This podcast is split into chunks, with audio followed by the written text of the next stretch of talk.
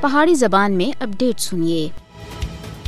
ਅੱਜ ਜਦ ਕਿ ਪੂਰੀ ਦੁਨੀਆ ਵਿੱਚ ਗੁਲਾਮੀ ਦੇ ਖਾਤਮੇ ਦਾ ਆਲਮੀ ਦਿਹਾੜਾ ਮਨਾਇਆ ਜਾ ਰਿਹਾ ਹੈ ਭਾਰਤ ਹੁਣ ਮਕਬੂਜ਼ਾ ਜੰਮੂ ਕਸ਼ਮੀਰ ਦੇ ਲੋਕਾਂ ਕੋ ਲਗਾਤਾਰ ਆਪਣਾ ਬਦਤਰੀਨ ਗੁਲਾਮ ਬਣਾ ਕੇ ਰੱਖਿਆ ਹੋਇਆ ਹੈ ਗੁਲਾਮੀ ਦੇ ਖਾਤਮੇ ਦਾ ਆਲਮੀ ਦਿਹਾੜਾ ਮਨਾਉਣ ਦਾ ਮਕਸਦ ਦੁਨੀਆ ਭਰ ਵਿੱਚ ਗੁਲਾਮੀ ਕੋ ਜੜ ਦੇ ਉਖਾੜ ਫੈਂਕਣਾ ਹੈ ਮਗਰ 80 ਲੱਖ ਤੇ ਜ਼ਿਆਦਾ ਕਸ਼ਮੀਰੀ ਪਿਛਲੇ 76 ਸਾਲਾਂ ਤੋਂ ਜ਼ਿਆਦਾ ਅਰਸੇ ਤੇ ਗਾਸਪਾਨਾ ਭਾਰਤੀ ਗੁਲਾਮੀ ਵਿੱਚ ਰਹਿਣ ਦੇ ਉੱਤੇ ਮਜਬੂਰ ਹਨ ਮਕਬੂਜ਼ਾ ਜੰਮੂ ਕਸ਼ਮੀਰ ਦੇ ਲੋਕ ਬਦਤਰੀਨ ਭਾਰਤੀ ਗੁਲਾਮੀ ਦਾ ਸ਼ਿਕਾਰ ਹਨ ਔਰ ਕਸ਼ਮੀਰੀ ਖਵਾਤੀਨ ਦਾ ਜਿੰਸੀ ਇਸਤਸਾਲ ਵੀ ਇਸੇ ਜ਼ਾਲਮਾਨਾ ਭਾਰਤੀ ਗੁਲਾਮੀ ਦਾ ਹਿੱਸਾ ਹੈ کشمیریاں کو زیر کرنے دے ناپاک بھارتی حربے جلد ناکامی دے ضرور دو چار ہو سن کشمیری عوام ہندو جنونیاں دے غلام بننے دے اتے موت کو ترجیح دے رہے ہیں۔ کشمیری بھارتی غلامی دے خاتمے دے واسطے تاریخ دی لازوال جدوجہد کر رہے ہیں، جس دے اتے انہاں کو بھارت دی بدترین ریاستی دہشت گردی دا سامنا کرنا پہ رہا ہے۔ بھارتی فوجیاں پیرا ملٹری فورسز اور پولیس اہلکاراں سن۔ آج بھی کو کرناگ اسلام آباد وچ منظور احمد نیائکو عادل حسین بٹ نامی دو نوجوانوں کو گرفتار کر کے دا ہے۔ بھارت محکوم کشمیری عوام دے جذبہ